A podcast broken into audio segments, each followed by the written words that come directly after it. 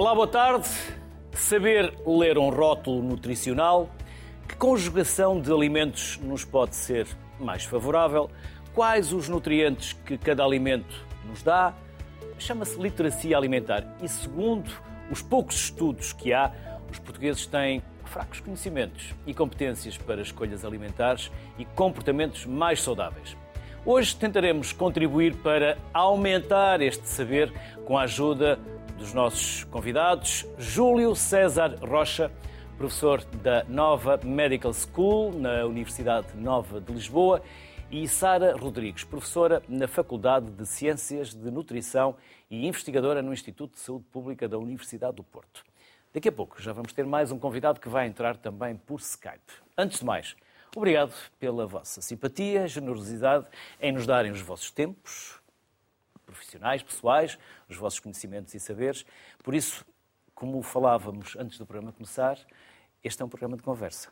E hoje vamos mesmo em roda livre. Não é roda alimentar, já vamos à roda alimentar, mas vamos mesmo em roda livre porque, na verdade, quem sabe aqui são vocês. Nós temos assim uns conhecimentos parcos e genéricos, por isso vamos ganhar literacia nesta área, porque sabemos que os portugueses, por vezes, andam um bocadinho herdados destas questões eh, também da alimentação.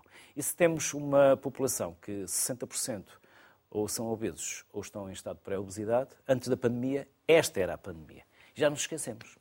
Já nos esquecemos da obesidade. Portanto, veio um bichinho, pandemia é o Covid e agora já se fala outra vez pouco da obesidade e até mesmo dos mais novos.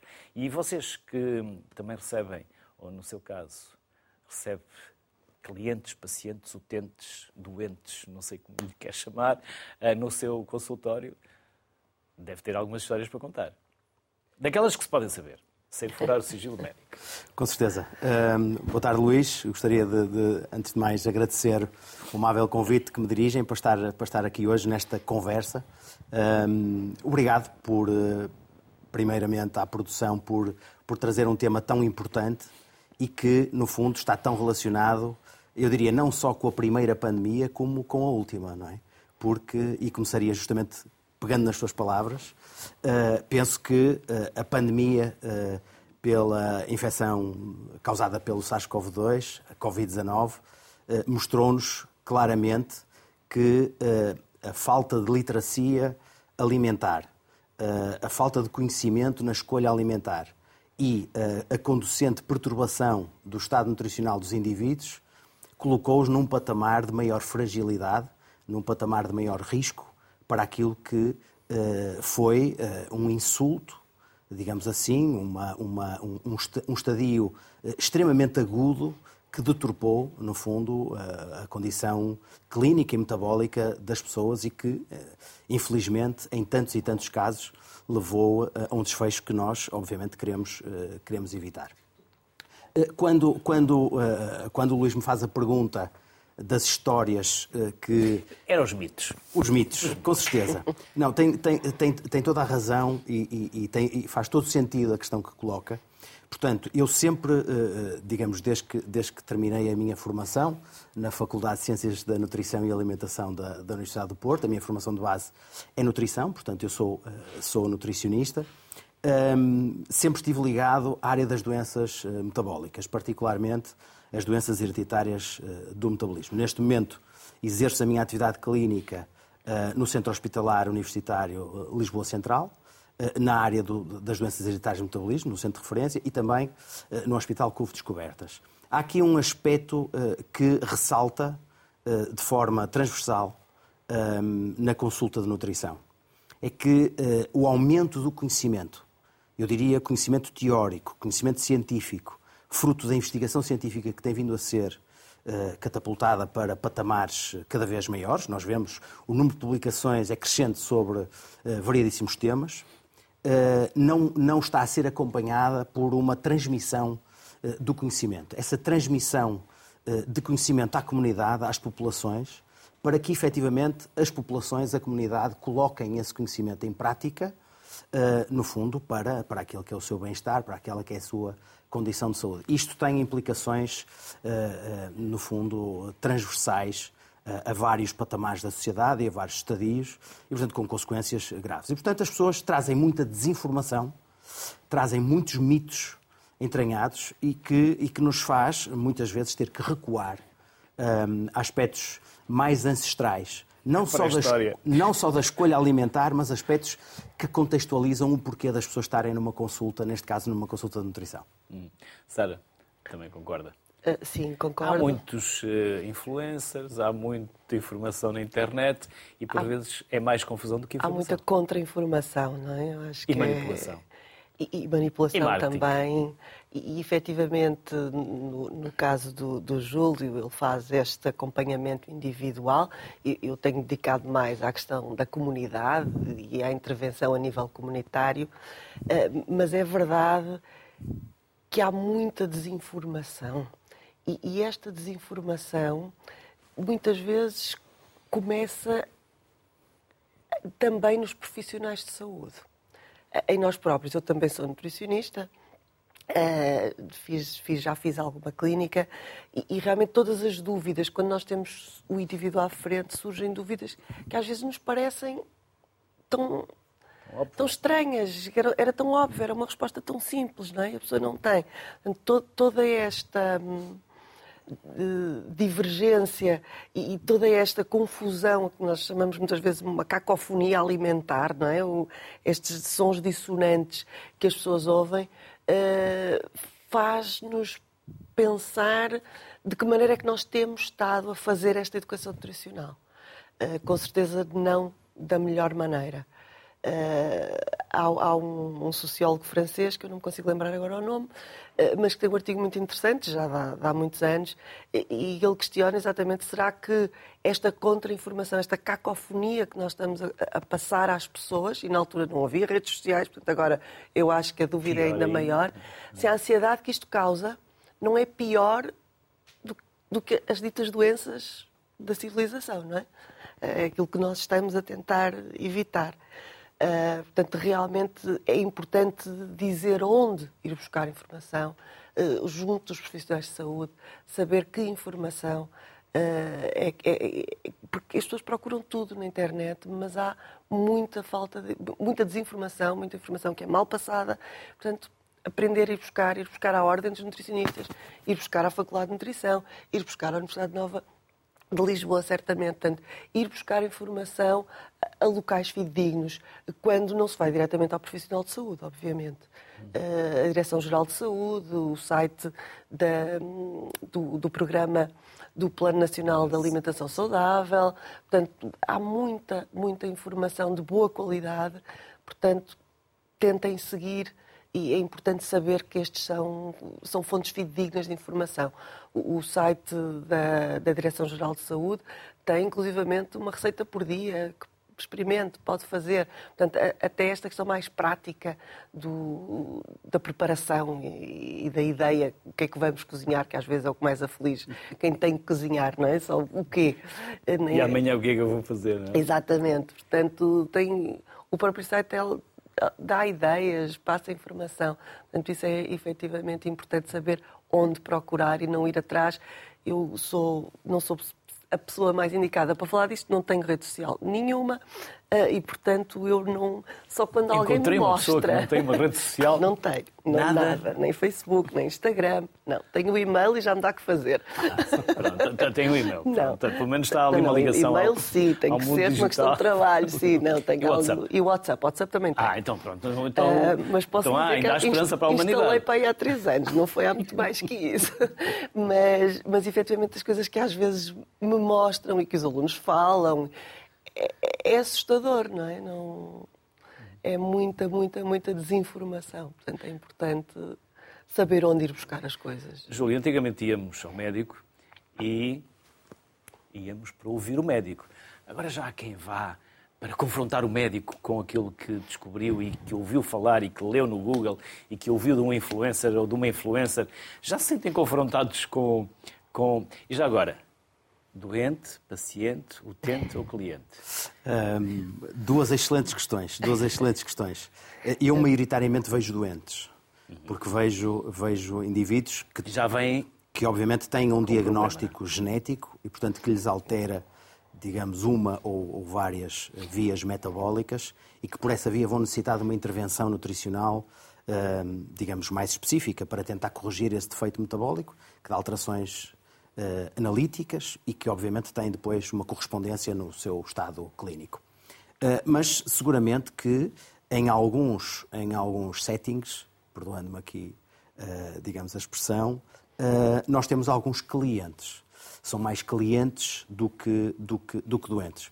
Mas, independentemente disso, capturando aqui a sua primeira questão, faz todo sentido. As pessoas iam consultar a opinião de um especialista, digamos assim, e hoje em dia temos alguns segmentos da população que se consideram já eles especialistas. Eu tenho aqui, se me permite, uma, uma experiência muito interessante acerca disso e que, e que penso que vai diretamente ao encontro daquilo que pretende.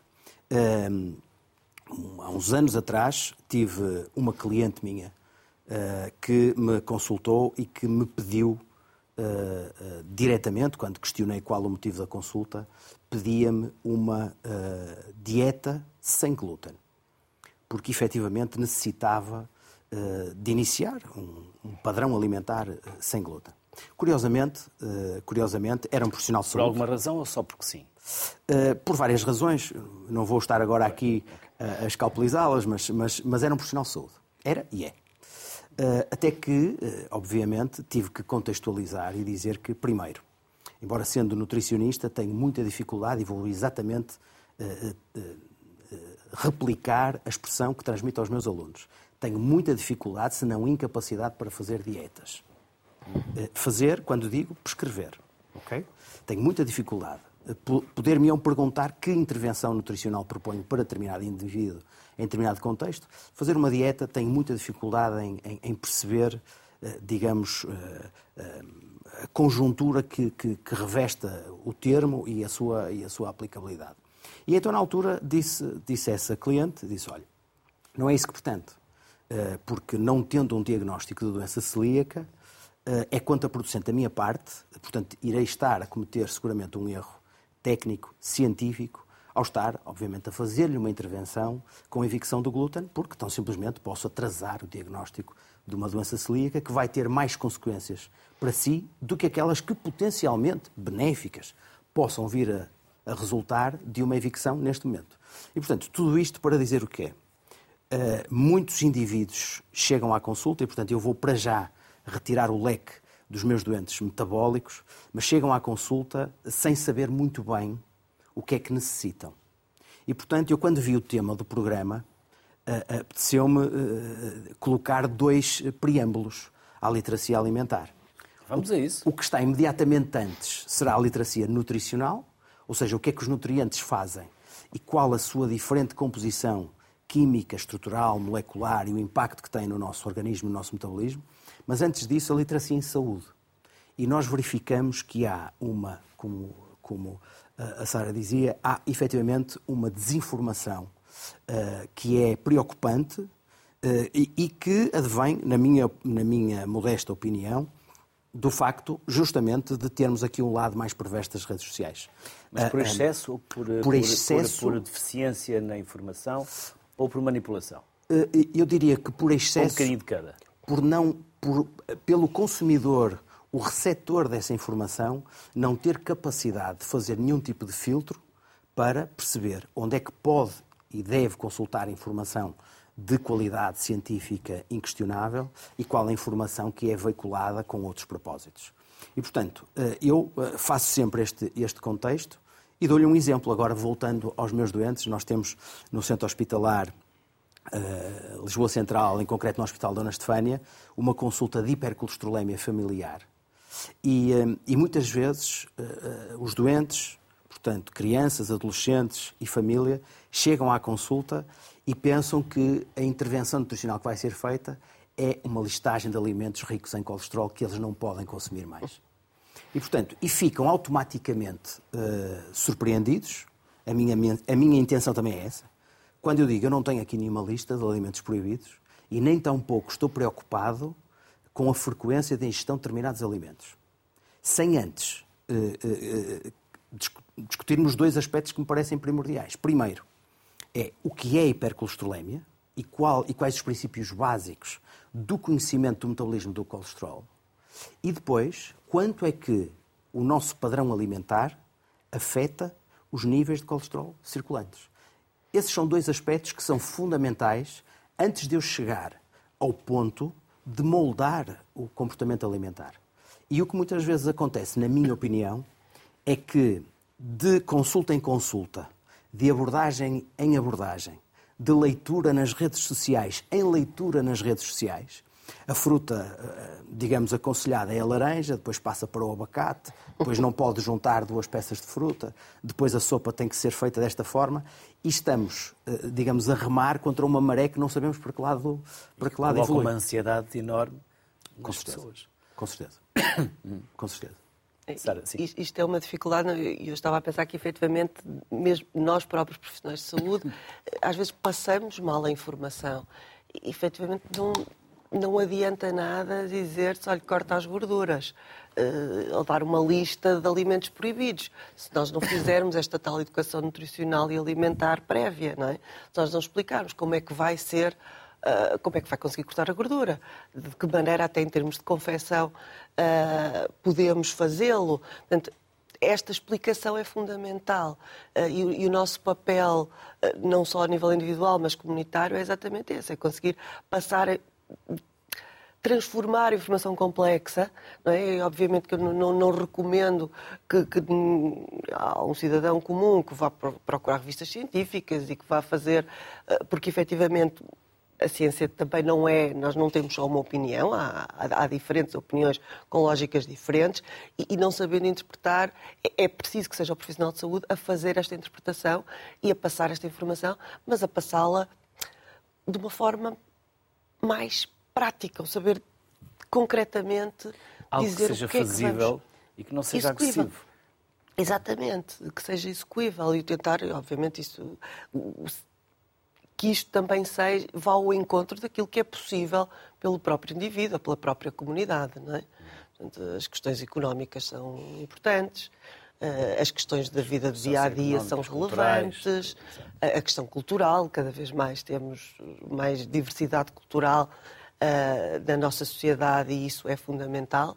Uh, é, é, preciso efetivamente haver uma preparação diferente. Eu costumo dizer ao, aos alunos que realmente até há uns anos atrás era relativamente mais simples, que nós encontrávamos sempre gente parecida connosco, normalmente no consultório, cada vez mais encontramos gente com hábitos alimentares muito distintos, muito diversos e, e, é preciso saber adaptar. Mas lá está, fazendo sempre esta educação nutricional, explicando, o, fazer, o passando a informação correta, para também as pessoas conseguirem interpretar melhor quando de repente vem a contra-informação nas redes sociais. Mas é verdade que ela é muita e, e, que é, como, como o Júlio dizia, um bocadinho lutar contra a maré, porque nós estamos muito mais bem informados neste momento do que estávamos há uns anos, é evidente. Temos muita informação, estamos mas, mais informados, mas estamos muito mais perdidos. Melhor, Exatamente, temos mais informação, mais mas não quer dizer que estejamos mais bem, mais bem informados. Uhum. Porque é, a informação é tanta que isto nos baralha, que nos confunde. Ser é? informação, é confusão. Adilson Marques é o próximo convidado que vai entrar por eh, Skype. É professor da Faculdade de Motricidade Humana da Universidade de Lisboa. Olá, Adilson. Muito boa tarde. Olá, boa tarde. bem? Bem-vindo. E não podemos esquecer o exercício físico. Já que, já que estivemos a falar da boca, daqui a pouco também haveremos de falar da cabeça, mas agora também temos de falar do resto do corpo. Porque também é necessário atividade física, exercício, pelo menos que as pessoas se mexam. Porque há uma diferença também entre atividade física e exercício físico, não é? Ah, sim, sim, existe. E é, interessante nós podermos estar a falar aqui de literacia alimentar e, tá, e, agora também poder falar um pouco sobre atividade física, porque na verdade são dois comportamentos que determinam muito aquilo que é o nosso estado de saúde. De certa forma, eles até andam ligeiramente associados, porque as pessoas que têm um cuidado alimentar também são aquelas pessoas que procuram ser fisicamente mais, mais ativas e, e o oposto também acontece. Atividade física é fundamental. Nós sabemos que a sociedade organizou-se de uma maneira em que nós uh, utilizamos cada vez menos as nossas potencialidades corporais. Vamos de carro para todo lado, grande parte de, da nossa atividade económica é no setor terciário, passamos grande parte do dia sentados no exercício da nossa profissão, mas a verdade é que nós precisamos da motricidade, do movimento. Daí ser então importante a prática da atividade física. Se me permite fazer aqui a distinção entre os dois termos, nós distinguimos entre atividade física e exercício físico.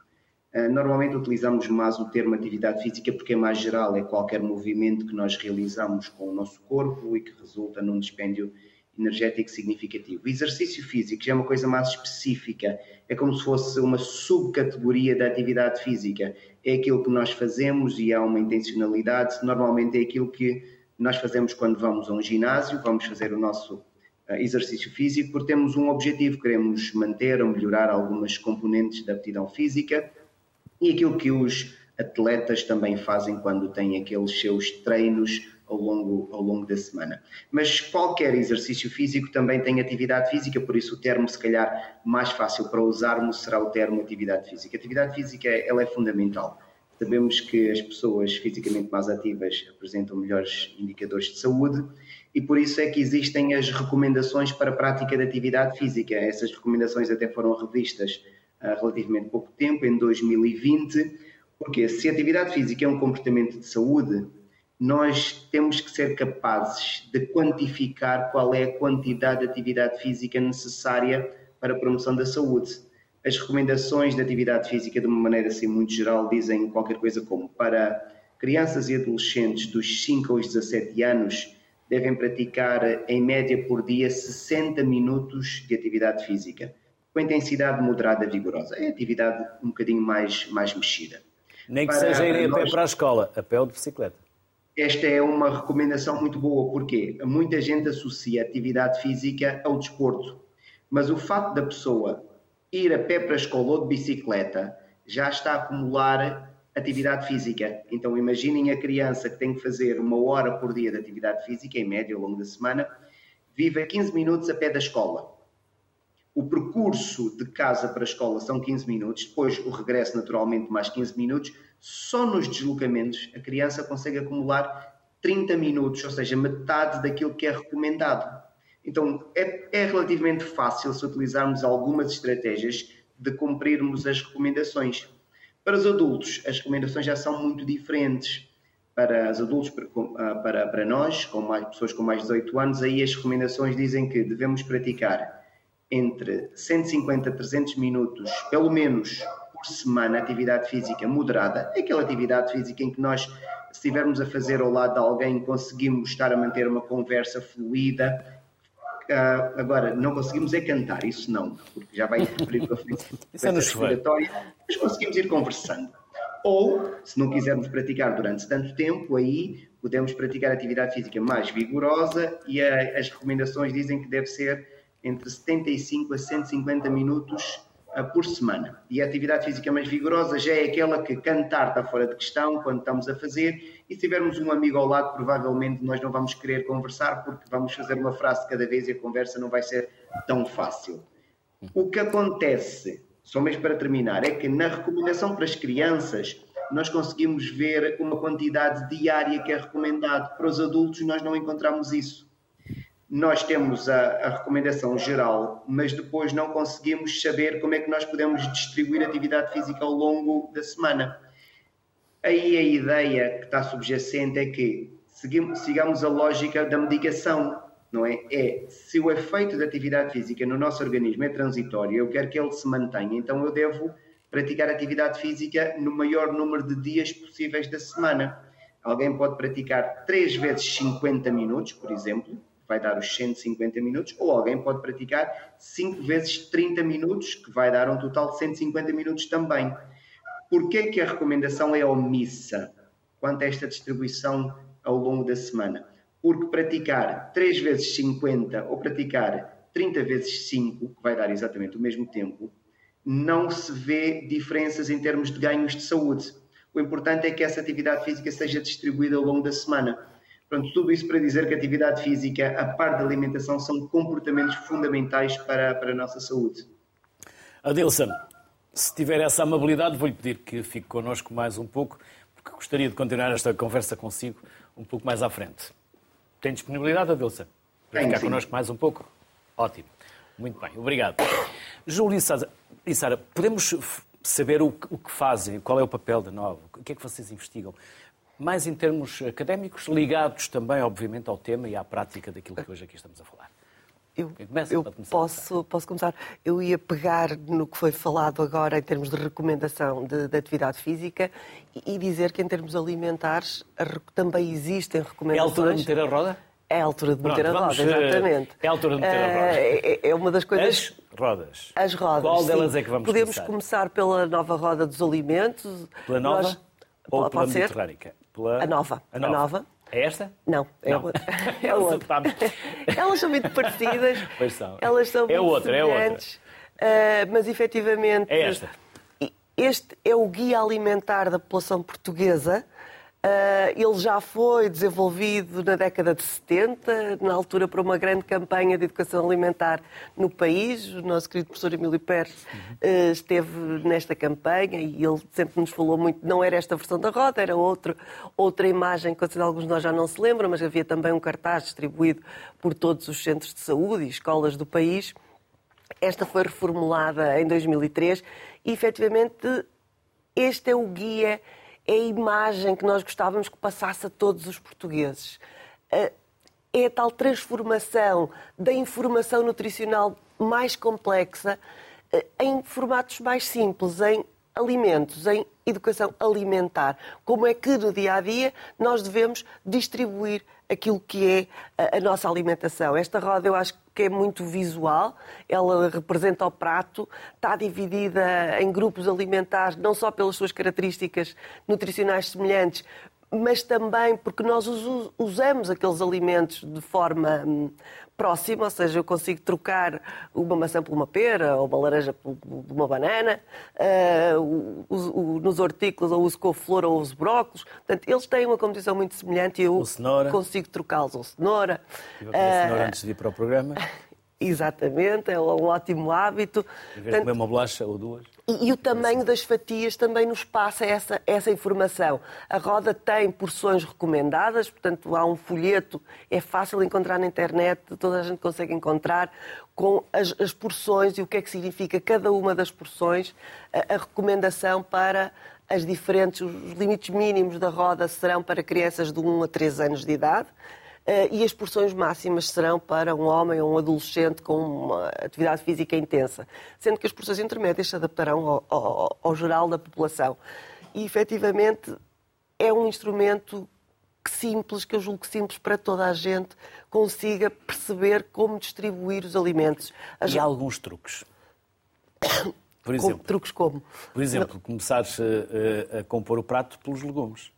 Caso Por contrário, exemplo- depois já não há espaço no, por no- exemplo, no prato para pôr os legumes. Ou, ou até usar, já não pomos. Ou usar um prato mais pequeno, para, para quem tem normalmente mais apetite do, do que aquilo que, que- que seria desejável. Usar um prato mais pequeno e a sensação é, é outra. Há vários estudos que nos mostram exatamente isso. Nós tivemos um prato mais pequeno, conseguimos. Portanto, é claro que há algumas estratégias. Eh, Mas tentar cumprir a proporção, o tamanho das fatias da roda dos alimentos. E, e se olharmos, por exemplo, a carne, que tem sido tão Assim, a palma da mão, diabolizada... É assim o tamanho da palma da mão? 90 gramas é aquilo que é a recomendação diária. Não assim um bife a sair pelo prato. Pode Peço beber água, se quiser. Ou Pode de- beber água. Pode beber água, ou quiser. de, ou de carne, ou de pescado, ou de ovos. E, efetivamente, é um tamanho da palma da mão por dia. E não por assim dia. um bife a sair não pelo é? E prato, não é um bife a sair pelo prato. Portanto, quando, quando nós falamos... Sabe bem, mas também de vez em quando. Exatamente, mas Não temos que excluir por completo, não é? Uma boa aposta mirandesa, senão vamos ter problemas a alimentação mediterrânica, que, é- que era aquela que nós devíamos fazer... É para meter agora a roda Nos dias de mediterrânica? festa é muito É pôr diferente. já a roda? Pode ser, Vamos pode vir a a roda mediterrânica. Larguem a roda. A alimentação mediterrânica nos dias É de festa é esta, são especiais. Esta roda, em termos de quantificação, é exatamente idêntica à anterior.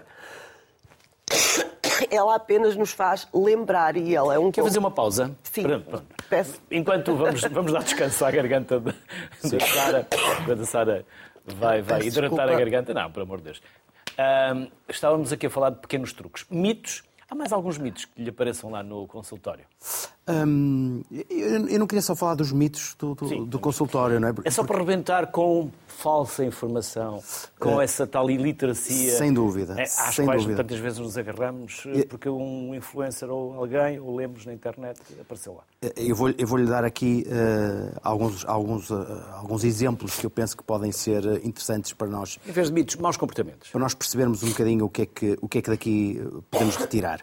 Voltando à questão da, da, da hipercolesterolemia uh, e, e, e, aquilo que deve ser a intervenção nutricional para a melhoria dos níveis de colesterol uh, plasmáticos, que obviamente, como sabemos, muito relacionados com, com, com a doença cardiovascular, é importante que nessa literacia em saúde os doentes percebam efetivamente primeiro o que é o colesterol. A minha, a, a minha consulta começa justamente por aí, em uh, uh, devolver a questão aos, uh, aos doentes para, eh, para, que eles percebam, para que eles tentem entender qual o motivo, digamos assim, pelo qual estão ali na consulta.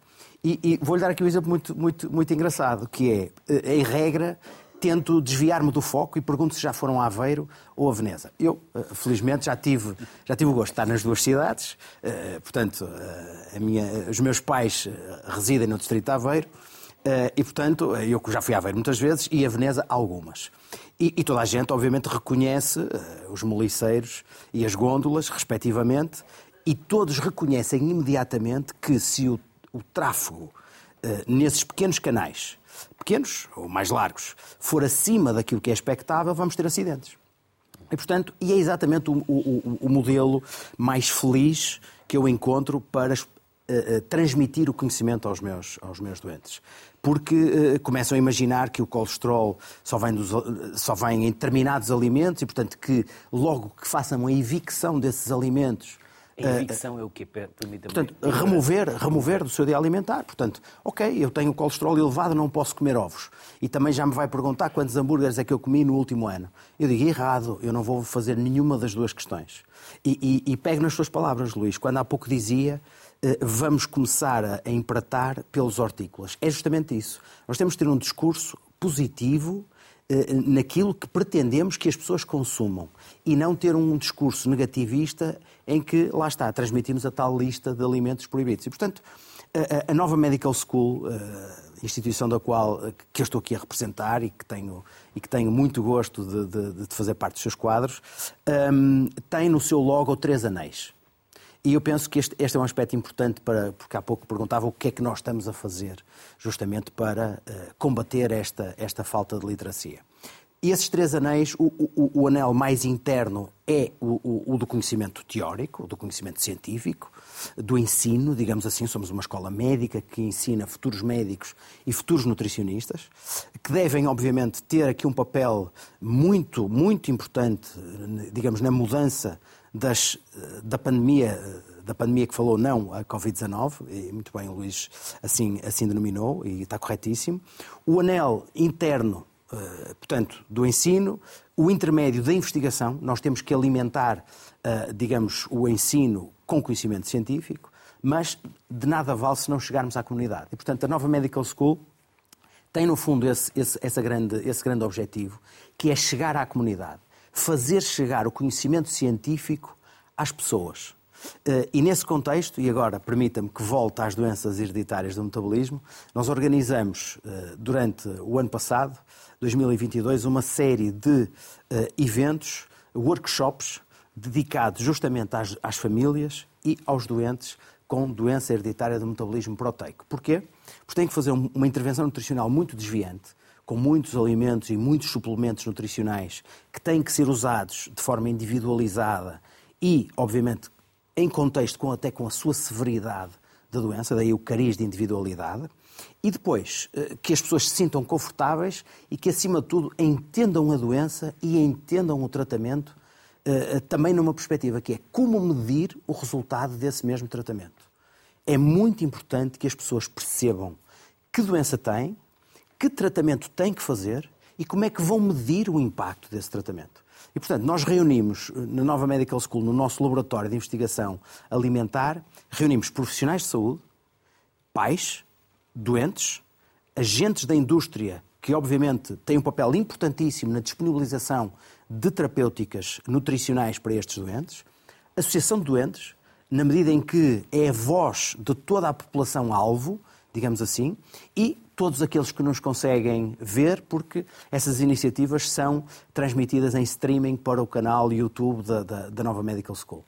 Sempre com esta premissa, com este propósito, que é fazer chegar o conhecimento à população desmistificando. Portanto, não vamos apenas estar a fazer uma sessão de esclarecimento, uma sessão de educação alimentar, eh, a publicar alguns folhetos, algumas mensagens que os doentes podem ler. Não, nós queremos os doentes connosco, num ambiente relativamente informal, onde estamos todos a preparar refeições e onde eles podem colocar as dúvidas no mesmo patamar de, eh, digamos, de dificuldade que têm quando estão em casa sozinhos a preparar as refeições. Portanto, este é um aspecto que a mim me parece, me parece muito, muito, muito importante de ser, aqui, de ser aqui refletido, porque dessa forma, e há vários trabalhos nesta área específica das doenças raras, uh, portanto, à, à, qual, à qual estou ligado já há, há praticamente duas décadas, uh, que nós não temos absolutamente dúvida, que é quanto melhor informada for a pessoa acerca da sua doença de base, dos mecanismos de ação da sua intervenção, melhor ela cumprirá. E eu pegava aqui, se me permitir, e calme já, nas palavras do, do, do Ellison, quando ele falava um, da distinção, com a qual eu concordo, a definição de atividade física e de exercício. O Luís, no início da, da, daqui do nosso programa, dizia, e muito bem, que uh, temos uma situação epidemiológica preocupante com uh, taxas de excesso de peso e obesidade que ultrapassam 50% da população portuguesa. Não podemos esquecer que atrás desta, destes números vêm outros números que são, esses sim, muito preocupantes. Da, da diabetes, as doenças crónicas não comunicáveis. Não é? À cabeça, a, a, diabetes mellitus, e eu falo da diabetes mellitus tipo 2, tipicamente com, com, com uma incidência entre a quarta e a quinta década de vida. Se os doentes perceberem que o exercício físico tem um papel metabólico naquela que é, naquele que é o atenuar do processo de resistência à insulina, que é, digamos, a alteração de base eh, que leva, a, digamos, ao aparecimento da diabetes tipo 2, se entenderem o que é que podem beneficiar de um exercício, obviamente estão mais próximos de cumprir intervenção nutricional, como o Ellison dizia, ah, e aliás o Programa Nacional de Promoção da Alimentação Saudável recomenda, que é que se usem territórios não exclusivamente focados na nutrição e na alimentação para veicular mensagens de literacia. Por isso é que é tão importante quando há, digamos, eh, quando há eventos associados à prática de atividade física, eh, são excelentes momentos para eh, ensinar as pessoas a fazer, no fundo, esta convivência, porque nós tratamos, acima de tudo, de alterações de estilo de vida e não meramente do impacto que tem a bolacha ou que tem o pão da qualidade A, B ou C que comeu respectivamente a meio da manhã ou a meio da tarde. Quer dizer, eh, eh, o impacto que tudo isto tem na nossa saúde é, é muito mais do que o impacto de um alimento. E que muitas das vezes, voltando ao início, a falta de literacia nutricional e alimentar faz com que as pessoas encontrem, ou tentem encontrar, pelo menos, uh, um alvo a bater, que é o pão, ou que é, ou que é massa, ou que é o glúten, como eu dizia há pouco, ou que é lactose, não é? Muito, muito em voga nos dias de hoje. Coitada da lactose, uh, uh, está sempre na crista da onda como o alvo a bater. E, e efetivamente, isso, isso reveste-se de, de desinformação. Adilson, há pouco, quando falava, lembrei-me, eu moro em frente a um colégio. Os pais não só levam e fazem fila para levar os filhos de carro, como não os deixam na rua, ainda entram com o carro no parque, como depois ainda saem do carro e levam os filhos pela mão até à entrada mesmo da escola. Isto porque não podem sentar-se na carteira ou na cadeira ao lado dos filhos. A culpa não é nossa, dos pais. Porque depois também, quando algum miúdo quer eh, ir à rua andar de bicicleta, é mais fácil dar-lhe um tablet ou um smartphone e entretê-lo num sofá. Não há aqui também muita preguiça nossa dos adultos. Eu vou dizer que sim, eu vou dizer que sim. Também não podemos generalizar, não é? Sim, sim, não generalizando, mas, mas eu acho que há aqui uma, uma cota de culpa da nossa parte e eu como pai também às vezes é mais fácil eu dar eh, um, um, dispositivo eletrónico porque sei que a criança vai ficar ali num lugar que eu considero seguro, vai ficar num comportamento que eu considero controlado e aí é E não rasga as calças e não se suja, não, não temos que ir apanhar frio. É, já não, não corre estes riscos. Mas se pudermos evitar isso, eu acho que é fundamental, porque a atividade física é fundamental não só para a questão da saúde, mas para todo o desenvolvimento da criança. E assim como estamos a falar da alimentação, nós estamos a falar também da, da atividade física como comportamentos fundamentais para o nosso estado de saúde, para o nosso bem-estar, e por isso ele não deve ser descurado. A alimentação, é, eu penso que é igual, sempre que eu puder ter uma boa prática alimentar, eu vou tê-la. Então, sempre que eu puder exercitar-me, eu devo utilizar a oportunidade, e principalmente quando estamos a falar de crianças em que são idades em que há aquisição de hábitos. Sabemos que hábitos adquiridos nas idades mais baixas, em princípio, a probabilidade de permanecerem ao longo da vida uh, aumenta muito. Então, se a criança adquirir o hábito de ir para a escola, fazer a sua caminhada ou mesmo indo de bicicleta, vou dizer até de skate, porque há ali uma parte também de, de atividade física, de movimento. Mas com capacete. Mas com capacete. Nós, bicicleta e de, e de mas de capacete. A segurança é importante. Mas se for adquirindo o hábito, depois, muito provavelmente, aquilo vai ser incorporado naquilo que são as suas práticas diárias e vai fazê-lo já sem pensar. Nem vai associar que está a praticar atividade física, vai fazer aquilo que é a sua prática normal. E eu acho que nós às vezes escuramos nisso. A atividade física ela pode ser acumulada muito nestes momentos. A pessoa faz o seu deslocamento para o trabalho ou para a escola a pé. É ótima. A pessoa acaba de comer e tem um grupo de amigos. Vão fazer ali uma, uma caminhada, porque aquilo até ajuda nos processos de gestão dos alimentos, não é? Sabemos que é uma ação lipolítica muito discreta, ou seja, não vai queimar ali muitas calorias, mas é sempre, é sempre bom. E se puder ter esta atividade física, acumulando ao longo do dia, vai acabar por, por ser benéfica. E por isso recomendo, até há pouco tempo ouvia quando falava sobre a atividade física e a sua importância no aumento da sensibilidade à insulina, nós percebemos que está tudo, está tudo interligado, não é? Está tudo interligado. Nós não podemos falar de atividade física sem falar na nutrição. E eu agora, permita-me só fazer aqui uh, um esclarecimento e agora falarei contra mim. Muitas vezes as pessoas querem perder peso e a ideia às vezes é manterem os seus maus hábitos alimentares porque acreditam que através da prática de atividade física, se calhar de uma forma exagerada, vão resolver a grande parte do seu problema. Não, aquilo que nós temos visto é que não é assim. Atividade física deve ser complementar de uma boa, de uma boa uh, dieta alimentar e principalmente para pessoas que querem perder peso, claramente a alimentação é, é fundamental. Atividade física dá um contributo, mas não é tão grande, porque o nosso corpo é uma máquina muito bem feita, é uma máquina que funciona muito bem, e é uma máquina económica.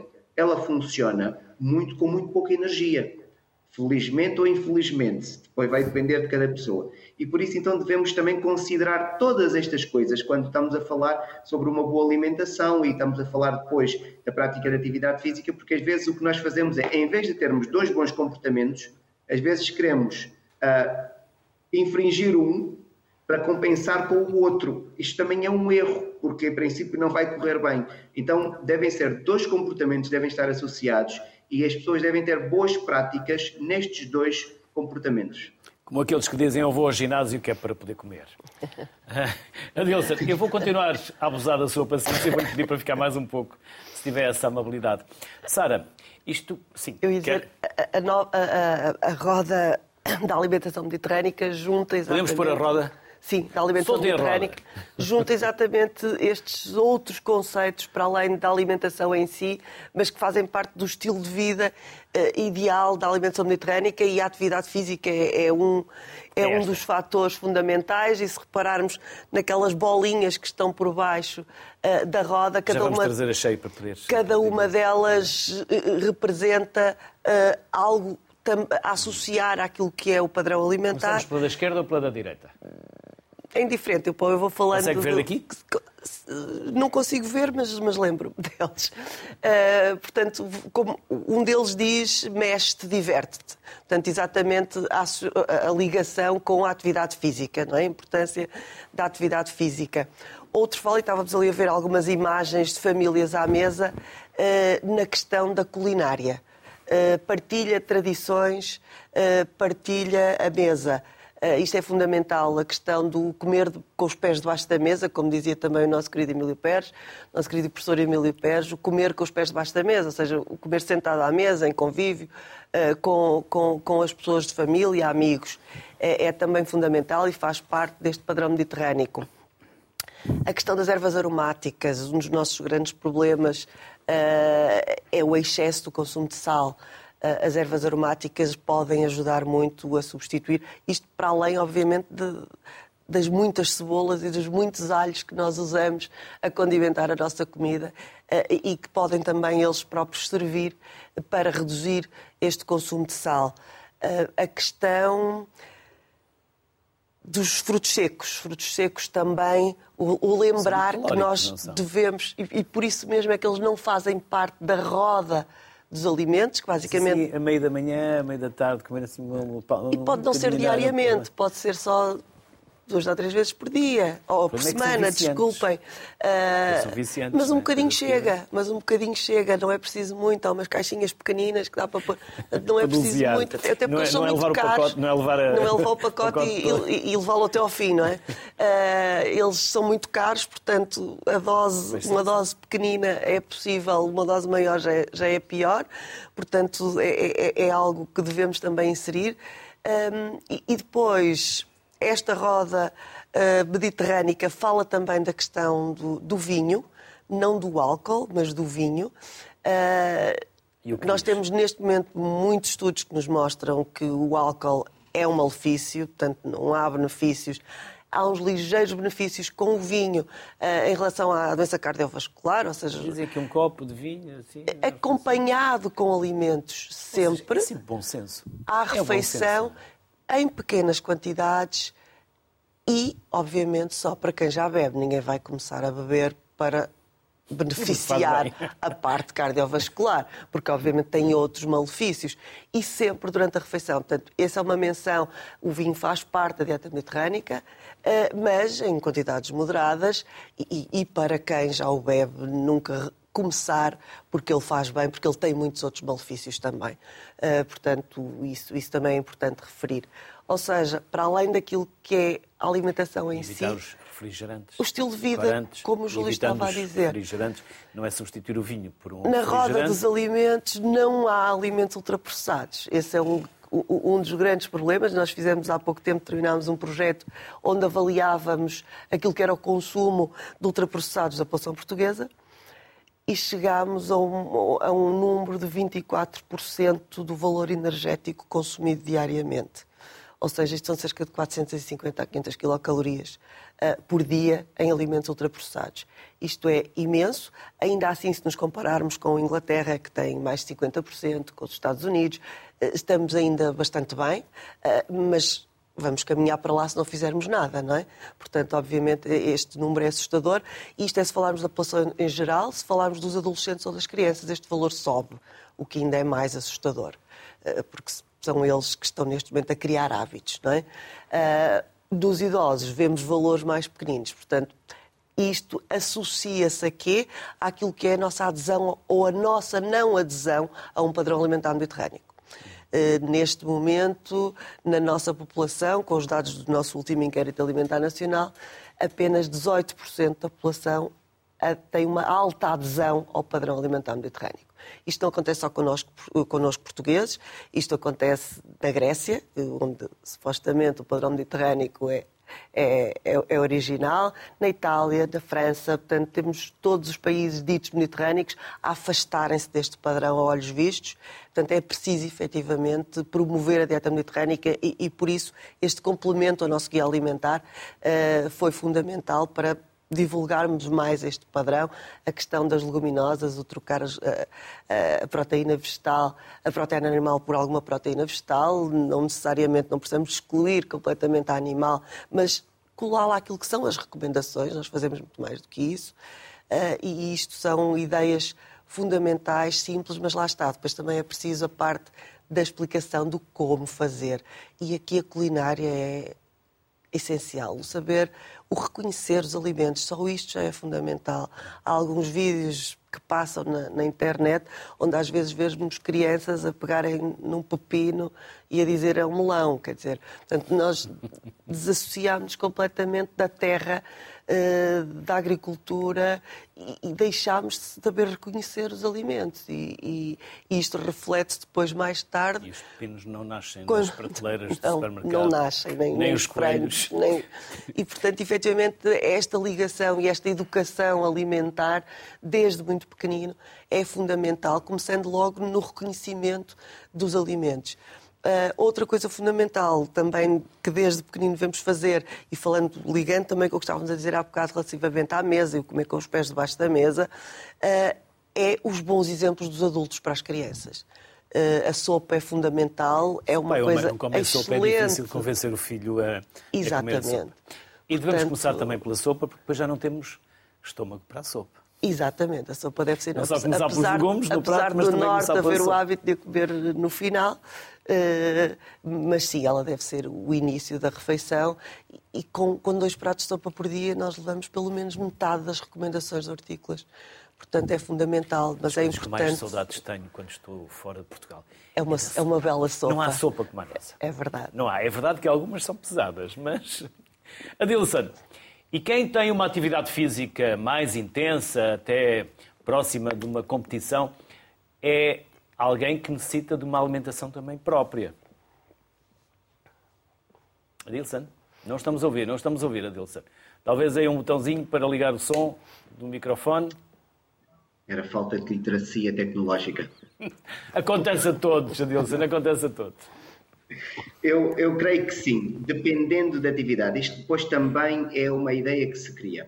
Uh, com frequência nós já fomos aos ginásios e vimos as pessoas depois no final do seu treino com aqueles batidos e uns as misturas e parece que aquele é um ritual e, e até podiam fazer num sítio mais recatado, mas gostam de fazer ali à frente uns dos outros. Parece, eu, eu creio que é mais uma norma social que se criou de sentirem que aquilo é uma necessidade. Eu acredito que em certos casos sim, é necessário uma alimentação que vá atender as, as necessidades do atleta por causa do dispêndio energético.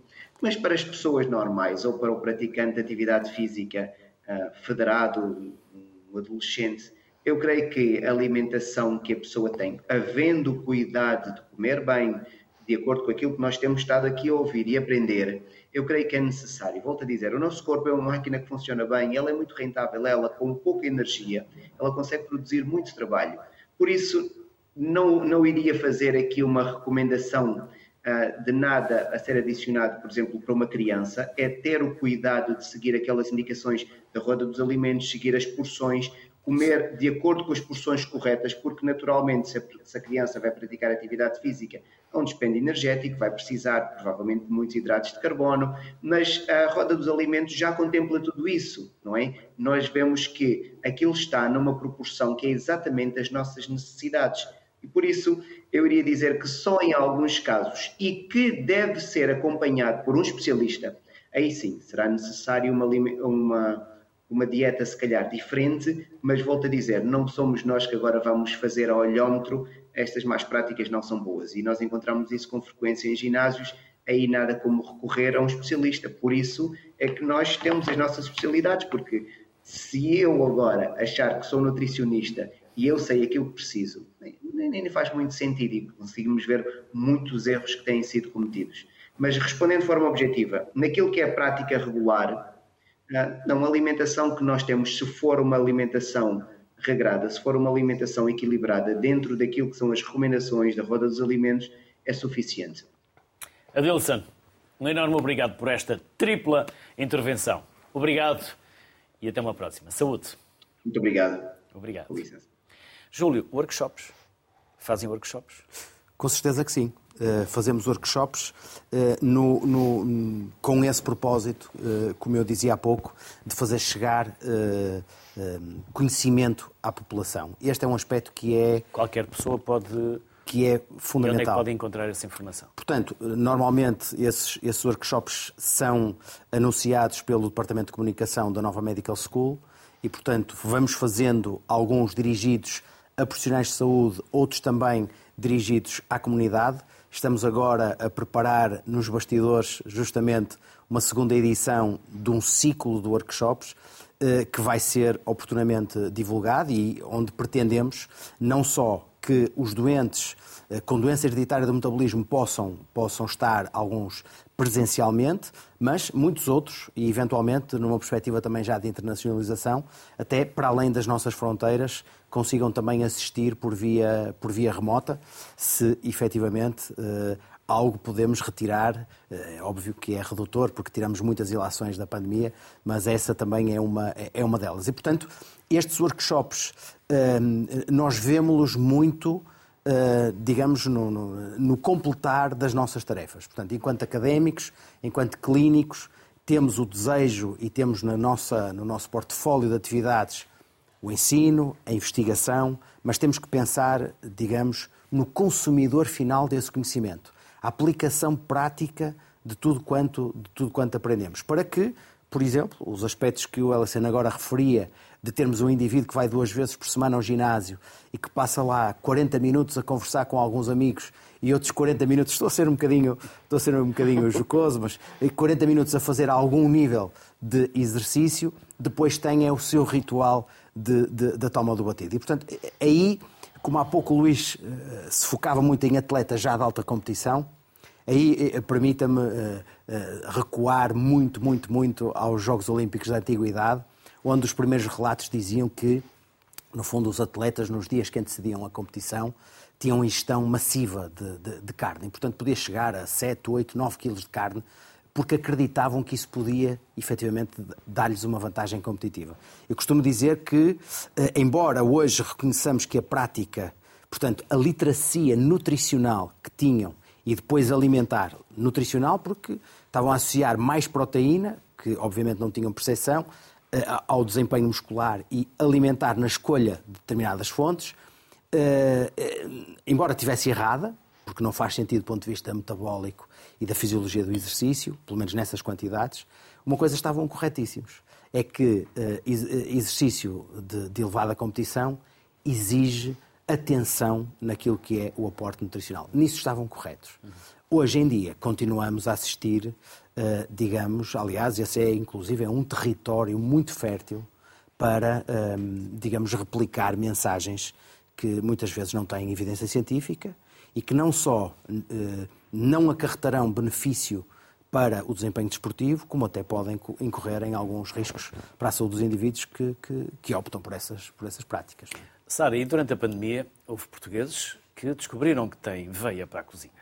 Uh, e então mensagem final. Quer dirigi-la a esses novos chefes ou Acho outra área da literacia que entenda que. Se alguma coisa boa houve, eu poderia dizer que teria sido essa. Efetivamente, a gente passou a ter que cozinhar. Uh, acho que neste momento as coisas já estão a, a fugir-nos outra vez, mas é Sim, verdade estamos outra vez a ganhar novos não é preciso ter muito tempo para cozinhar. A alimentação mediterrânea tem coisas muito simples.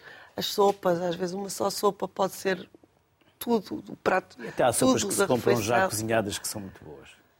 Uh, a preferência é fazê-las em casa, mas. Algumas, algumas, sim, é preciso olhar para a lista de ingredientes, isso é fundamental. E há bocado falava dos ultraprocessados uh, e o nosso consumo de ultraprocessados vai muito além dos refrigerantes. Os refrigerantes são, efetivamente, especialmente nos adolescentes, um dos grandes problemas, mas nós percebemos com o trabalho que fizemos eh, que, inclusivamente, as pessoas que supostamente têm maiores preocupações com a alimentação e que estão até em dieta, eh, comem muitos alimentos ultraprocessados. Se pensarmos em muitas das tostas que estão no nosso mercado, eh, não é pão torrado, não é? São tostas quando têm quando, quando aquilo tem mais do que cinco ingredientes, é, é desconfiar. Leguminosas porque, enlatadas. Porque é que estemos? Uh, habitualmente com sal a mais, é, é, é esse o, o, o pecado. Uh, mas, mas, também há sem sal, sem sal, portanto, é olhar para o rótulo é, é fundamental. Um, e, e, e, os iogurtes? Os iogurtes são outro do grande consumo de alimentos ultraprocessados, curiosamente, entre nós não é o iogurte natural, o iogurte natural não é um alimento ultraprocessado, é um alimento processado, mas os nossos iogurtes estão cheios de corantes e outros aditivos docíssimos. Uh, e, portanto, esses sim são alimentos ultraprocessados. Vamos escolher os iogurtes naturais, vamos juntar-lhes fruta, sementes, uh, frutos secos, porque efetivamente às vezes estamos à procura dos alimentos que achamos lá os superalimentos da dieta para, para estarem e, e, estamos a ir exatamente no sentido contrário. Não é? Uma coisa interessante pode ser pensar quando eu estou a comprar um alimento, será que eu conseguiria fazer isto em casa? E se eu conseguir, considero ele não é um alimento ultraprocessado. Se eu não conseguir, considero ele é um alimento ultraprocessado. Então acho que isto é uma mensagem que certeza pode ser relevante e sim, cozinhem muito e cozinhem coisas simples e rápidas, porque a nossa vida não dá para, para cozinhar coisas muito complicadas. Infelizmente, o tempo não dá. Mas cozinhar também é uma boa terapia. Para quem sabe, eu ainda não cheguei lá e acho que nunca chegarei. Mas, Sara e Júlio, foi um enorme gosto receber-vos aqui. Um prazer. Obrigado mais uma vez pela simpatia e pela generosidade que tiveram Obrigada. em partilhar conhecimentos, saberes e o vosso tempo. Bem-ajam e saúde. Até uma próxima. Obrigada pelo convite Muito e parabéns obrigado. ao programa. E sempre que comer, não use apenas a boca, use também a cabeça. Saúde. Boa tarde.